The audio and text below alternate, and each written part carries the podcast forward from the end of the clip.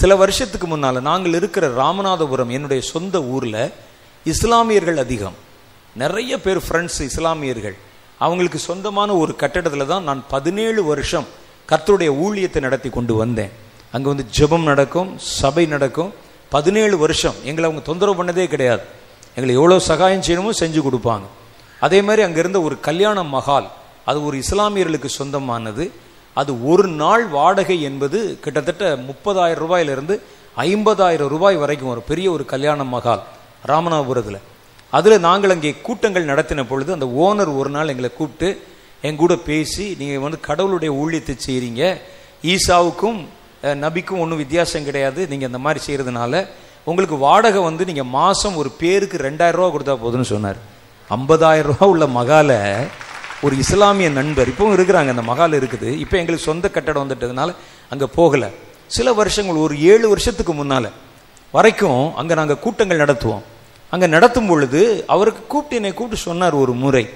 அந்த நேரத்தில் ஒரு மத மாற்ற தடை சட்டம் வந்தது. ச- தடை சட்டம் வந்து சிறுபான்மையினர் பாதிக்கப்படத்தக்கதாக பல சட்டங்கள் இயற்றப்பட்ட நேரத்தில் இஸ்லாமியர்களும் கிறிஸ்தவர்களும் வெளியே வந்து போர்க்கொடி எடுத்து அவங்க அதுக்கு விரோதமாக பே வந்து நிறைய காரியங்கள் பேசியிருந்தாங்க. சிறுபான்மை உரிமை பாதுகாக்கப்பட வேண்டும் என்று. அப்போ ராமநாதபுரத்தில் நடைபெற்ற ஒரு கூட்டத்தில் கிறிஸ்தவர்கள் சார்பில் பேசுகிறதுக்கு என்னையே கூப்பிட்டாங்க. கூப்பிட்டு நீங்கள் கொஞ்ச நேரம் சொல்லுங்கள் நான் சொன்னேன் எனக்கு இதெல்லாம் இந்த மாதிரி போராட்டம் பிரச்சனை பற்றிலாம் தெரியாது. எனக்கு தெரியும். தெரியாதேங்கன்னு சொன்னேன் நான். ஏன்னா காலேஜில் படிக்கும்போதே போராடினவன். வேற கட்சியில் சேர்ந்து. நான் சொன்னேன் அவர் சொன்னான். இல்லை இல்லை நீங்கள் வந்து உங்கள் கருத்தை மாத்திரம் சொல்லுங்கள் இது எப்படிப்பட்ட ஒரு ஒரு ஒரு மார்க்கம் ஒரு மதம் சொல்லுங்கன்னு சொல்லி இஸ்லாமியில் இருந்தாங்க கிறிஸ்தவில் இருந்தாங்க. என்னை இப்போ வந்து பேச கூப்பிட்டாங்க. நான் பேசினேன். பேசி முடிச்சுட்டு வந்த உடனே அந்த கல்யாண மகால் ஓனர் என்னை கூப்பிட்டார். கூப்பிட்டு சொன்னார் நீங்கள் இங்கே கூட்டம் நடத்துறீங்க. உங்கள் செய்தியை கேட்டேன் தம்பி. ஏன்னா அவர் வயசானவர். நீங்கள் நம்ம மகாலில் தான் கூட்டம் நடத்துகிறீங்க ரொம்ப சந்தோஷம். இது வரைக்கும் ஐம்பதாயிரம் இது வரைக்கும் வாடகை போய் கொண்டிருக்கிறது. நீங்கள் இனிமேல் மாதம் ரெண்டாயிரரூபா கொடுத்தா போதும். நான் கடைசி வரைக்கும் ரெண்டாயிரம் ரூபா கொடுத்தா நடத்தி கொண்டிருந்தேன் நான் இங்கே. அப்போ அந்த மாதிரி இஸ்லாமியர்கள் எங்களோட கூட நல்ல ஒற்றுமையாக நெருங்கி இருக்கக்கூடிய ஒரு இடம். ஒரு நாள் ஒரு ஷாப்பிங் ஒரு ஷாப்பிங் மால் அங்கே நான் மேலே போய் ஏதோ ஒரு பொருள் வாங்குவதற்காக போயிருந்தேன். அங்கே இஸ்லாமிய புத்தக நிலையம் வந்து இருக்கிறது. அங்கே ஒரு நண்பர் இருக்கிறார். அவர் வந்து என்னை கூப்பிட்டார் பிரதர் கொஞ்ச நேரம் வாங்க பிரதர் ஒரு ஒரு சின்ன விஷயம் உங்ககிட்ட கேட்கணும் அப்படின்னு. கேட்கணும்னு சொன்னோன்னே நான் போனேன் என்ன? அப்படின்னு கேட்டேன். அவர் தன்னுடைய கையில் வச்சிருந்த ஒரு சின்ன ஒரு மொபைல் ஃபோனில் ஒரு படத்தை போட்டார் போட்டு காமிச்சார். அதில் பார்த்தீங்கன்னா மேலே மின் விளக்குகள் வைத்து எங்கே பார்த்தாலும் வச்சு ஒரு ஆராதனை நடந்து கொண்டிருக்கிறது.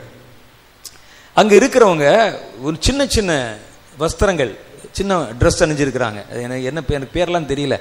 ட்ரௌசர் மாதிரி அப்படி இப்படிலாம் போட்டிருக்கிறாங்க. அதெல்லாம் பார்க்க ஒரு மாதிரி வித்தியாசமா சினிமாவில் பப்பில் ஆடுற மாதிரி இருக்குது. அதெல்லாம் போட்டுக்கிட்டு அவன் வந்து மைக் வச்சு ஆ ஓன்னு கத்துறான். நல்லா கேட்டு பார்த்தா இடையில வந்து ஜீசஸ்னு ஒரு வார்த்தை வருது அவ்வளவுதான். ஓன்னு கத்திட்டு கடைசியில் ஜீசஸ்னு வருது. காட்டு கத்து கத்துறாங்க. குதிக்கிறாங்க. அது ஒரு ஆங்கில ஆராதனை. மேலேருந்து லைட் அப்படியே வருது. அப்போ வந்து இந்தியாவுக்குள்ளே இன்னும் அது வரல. எனக்கு அது புதுசாக இருந்தது. இதெல்லாம் காமிச்சு இது என்னன்னு கேட்டார். நான் அவரை பார்த்து இது என்னன்னு கேட்டேன். அவர் என்னை பார்த்து இது என்னன்னு கேட்டார். ஏங்க நீங்கள் காமிச்சிட்டு என்னை பார்த்து எது என்னன்னு கேட்டேன் என்னங்க அப்படின்னு சொல்லி கேட்டேன் அது சொன்னார் இங்க நடங்கிற ஒரு கிறிஸ்தவ ஆராதனை பிரதர் இது. இது என்ன இப்படிலாம் பண்ணுறாங்களே இதெல்லாம் நீங்களாம் கேட்க மாட்டீங்களா? அப்படின்னு சொன்னார். நான் யார்கிட்ட போய் கேட்குறது? அப்போ நான் சொன்னேன் இது என்னது? அப்படின்னு கேட்டார். நான் இவர் நடுவில் விட்டு கொடுக்கக்கூடாதே அப்படின்னு சொல்லி சொன்னேன். இது வந்து ஆராதனை தான் கொஞ்சம் மாடர்னைஸ் பண்ணியிருக்கிறாங்க. காலத்திற்கு ஏற்ற மாதிரி கொஞ்சம் மாடர்னைஸ் பண்ணியிருக்கிறாங்க அப்படின்னு சொன்ன. அப்பொழுது அவர் ஒரு கேள்வி கேட்டார். எனக்கு இப்போ வரைக்கும் அந்த கேள்வி எனக்கு ஞாபகத்தில் இருக்கிறது. கடவுள் ஏற்படுத்தி வைத்த முறைமைகளை மாடர்னைஸ் பண்ணுவதற்கும் மாற்றுவதற்கும் நீங்கள் யாருன்னு கேட்டார். நீங்கள் சொல்லுங்க பதில் சொல்லு. நீங்கள் யாரு? கடவுள் ஏற்படுத்தி வைத்த ஒரு முறைமையை மாத்திரக்கு நீ யாரு? கடவுள் சொன்னாரா அவன்கிட்ட வந்து? இந்த மாதிரி ட்ரௌசர் போட்டு ஆடுன்னு சொன்னாரா? ஆணும் பெண்ணும் மேடையில் குதிச்சு ஆடுன்னு சொன்னாரா? குடிச்சிட்டு ஆடுற மாதிரி ஆடுன்னு சொன்னாரா? வெறி பிடித்து ஆடுற மாதிரி ஆடுன்னு சொன்னாரா? ஒரு பப்ல டான்ஸ் ஆடுற மாதிரி ஆட சொன்னாரா? வந்திருக்கிற காங்கிரிகேஷன் முழுவதும் ஆணும் பெண்ணும் சேர்ந்து அப்படி வந்து பிடிச்சி ஆடிக்கிட்டு இருக்காங்களே அது மாதிரி ஆட சொன்னாரா? யார் சொன்னது அப்படி அதை மாற்றுறதுக்கு உங்களுக்கு யாருங்க அதிகாரம் கொடுத்தா? இது யார் கேட்டான்னா ஒரு கிறிஸ்தவர் அல்ல ஒரு இஸ்லாமிய நண்பர் என்கிட்ட கேட்கிறாரு.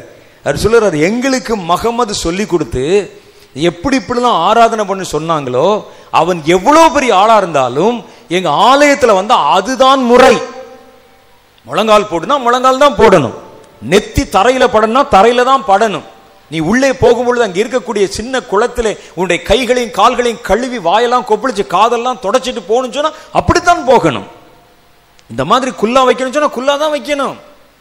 ஆராதனை நாங்கள் இத்தனை வருடமாக ஏறத்தாழ ஆயிரத்தி ஐநூறு வருடமாக எங்களுக்கு கற்பித்து கொடுத்த முறைமைகளை நாங்கள் மாற்றலையா நீங்கள் இன்றைக்கு இதெல்லாம் புதுசாக மாற்றிட்டு ஒரு பப்பில் இருக்கிறதும் சினிமாவில் இருக்கிறதும் அங்கே இருக்கக்கூடிய இந்த மாதிரி மைக்கேல் ஜாக்சன் போன்றவர்கள் ஆடக்கூடிய அந்த கான்செப்ட்ல இருக்கக்கூடிய பாடல்களை எடுத்து வைத்துக்கொண்டு இது கடவுளுடைய பேரை உச்சரித்து நீங்கள் இப்படி செய்யும்படிக்கு உங்களுக்கு யார் அந்த அதிகாரத்தை கொடுத்தது?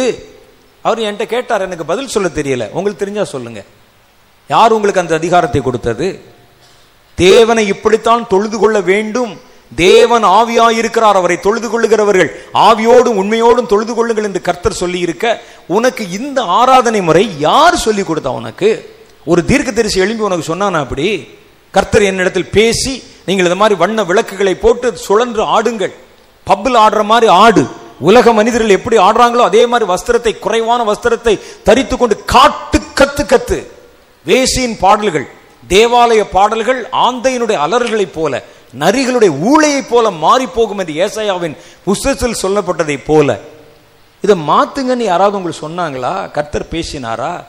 என்ன நடக்கிறது இங்கே? நமக்கு ஒன்றும் புரியல. நான் இந்த கேள்விக்கு பதில் சொல்ல முடியாம தவித்த போது இந்த கலாச்சாரம் வெளிநாடுகளில் இருந்தது. இங்க வரல இன்னும்.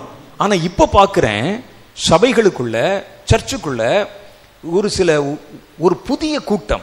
எழும்பி அவனுடைய தலையில அவனுடைய முடி வெட்ட பார்த்தா ஒரு ஸ்டைலா இருக்குது. அவன் போட்டிருக்க ட்ரெஸ்ஸை பார்த்தா ஒரு ஸ்டைலாக இருக்குது. அவன் கத்துற கத்தலை பார்த்தா ஒரு ஸ்டைலாக இருக்குது.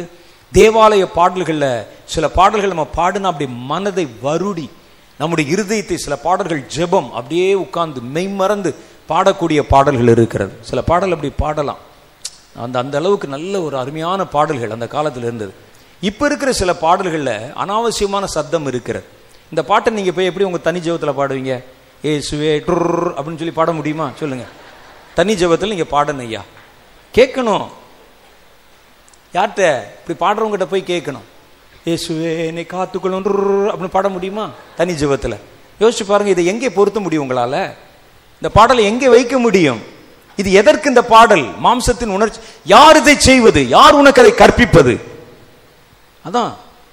நீங்கள் எல்லா ஆவிகளை நம்பாமல் அது தேவனால் உண்டாயிற்றோ என்று சோதித்து பார்த்து நலமானதை பிடித்துக் கொள்ளுங்கள். இப்போ ஏன் இந்த ஒரு கரப்ஷனை உள்ளே கொண்டு வச்சிருக்கிறான்? ஏன் இந்த காரியங்கள் உள்ளே வந்திருக்கிறது? நேற்று நான் வருவதற்கு முன்பு என் கூட இருக்கிற சகோதரன் எனக்கு ஒரு ஒரு சின்ன ஒரு வீடியோ கிளிப்பிங்கை காமிச்சார்.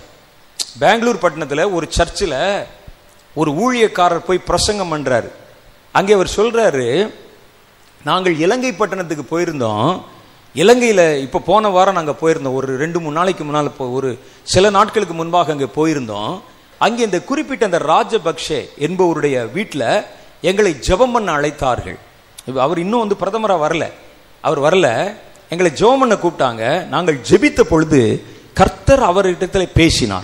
கர்த்தர் சொன்னார் அக்டோபர் மாதம் ஆட்சியை கலைப்பேன். நீதான் அடுத்த பிரதமராய் உன்னை நான் மாற்றுவேன் என்று கர்த்தர் சொன்னார். இருக்கு கிளிப்பிங் இருக்கு. ஏன்னா முடிஞ்சவங்களுக்கு இப்பயே கூட அதை வந்து நான் ப்ளே பண்ண சொல்றேன். கர்த்தர் சொன்னார் எப்படின்னு. இங்கே கர்த்தர் சொல்றாரு மடங்கி படுத்த சிங்கம் மறுபடியும் எழுந்திருக்கும். அது என் நாமம் தரிக்கப்பட்ட என் ஜனத்திற்கும் உன் ஜனத்திற்கும் விரோதமாக எழும்பி தன்னுடைய இரத்த பசியை இரத்த தாகத்தை தீர்த்து கொள்ளும் அப்படின்னு நம்மகிட்ட சொல்லி கர்த்தர் ஜோமனை சொல்றாரு. அங்க போய் அந்த ஆள்கிட்ட நான் தான் உன்னை எழுப்ப போகிறேன். ஆட்சியை கலைக்க போறேன் கொண்டு வர போறேன்னு சொல்றாராம்.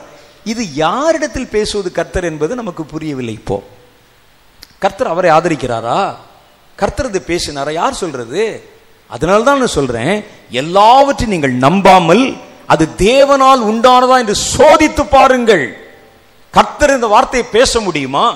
கர்த்தர் இந்த காரியத்தின் நடுவிலே வர முடியுமா? இப்படி நீங்கள் அரைகுறை உடையோடு ஆடுகிற டான்ஸ்ல கர்த்தர் வந்து உன்னை ஆசிர்வதிக்க முடியுமா நீங்க சொல்லணும். சொல்லுங்க. அப்படி ஆசிர்வதித்தால் அந்த கடவுள் எனக்கு வேண்டாம் ஐயா. நீ வந்து இப்போ ஆணும் பெண்ணும் வந்து ஒழுக்கமற்று நீங்கள் ஆடிக்கொண்டிருப்பீர்கள். ஓ ஆண் சொல்லி கத்துவீங்க ஆந்தையினுடைய அலறல்களைப் போலவும் ஓநாய்களுடைய ஊழையை போல சத்தம் போடுவீங்க. அதுக்கு நடுவில் தேவன் வந்து உன்னை நிரப்பி உன்னை தொட்டு உன்னை நான் ஆசிர்வதிக்கிறேன்னு சொன்ன அந்த கடவுள் எனக்கு வேண்டாம்.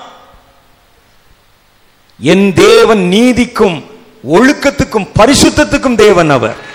அவர் ஒரு நாளும் பாவத்தை பாராத பரிசுத்த கண்ணர் என்று வேத எழுதியிருக்கு. எவன் எதை சொன்னால் நம்பாதீங்க அதை.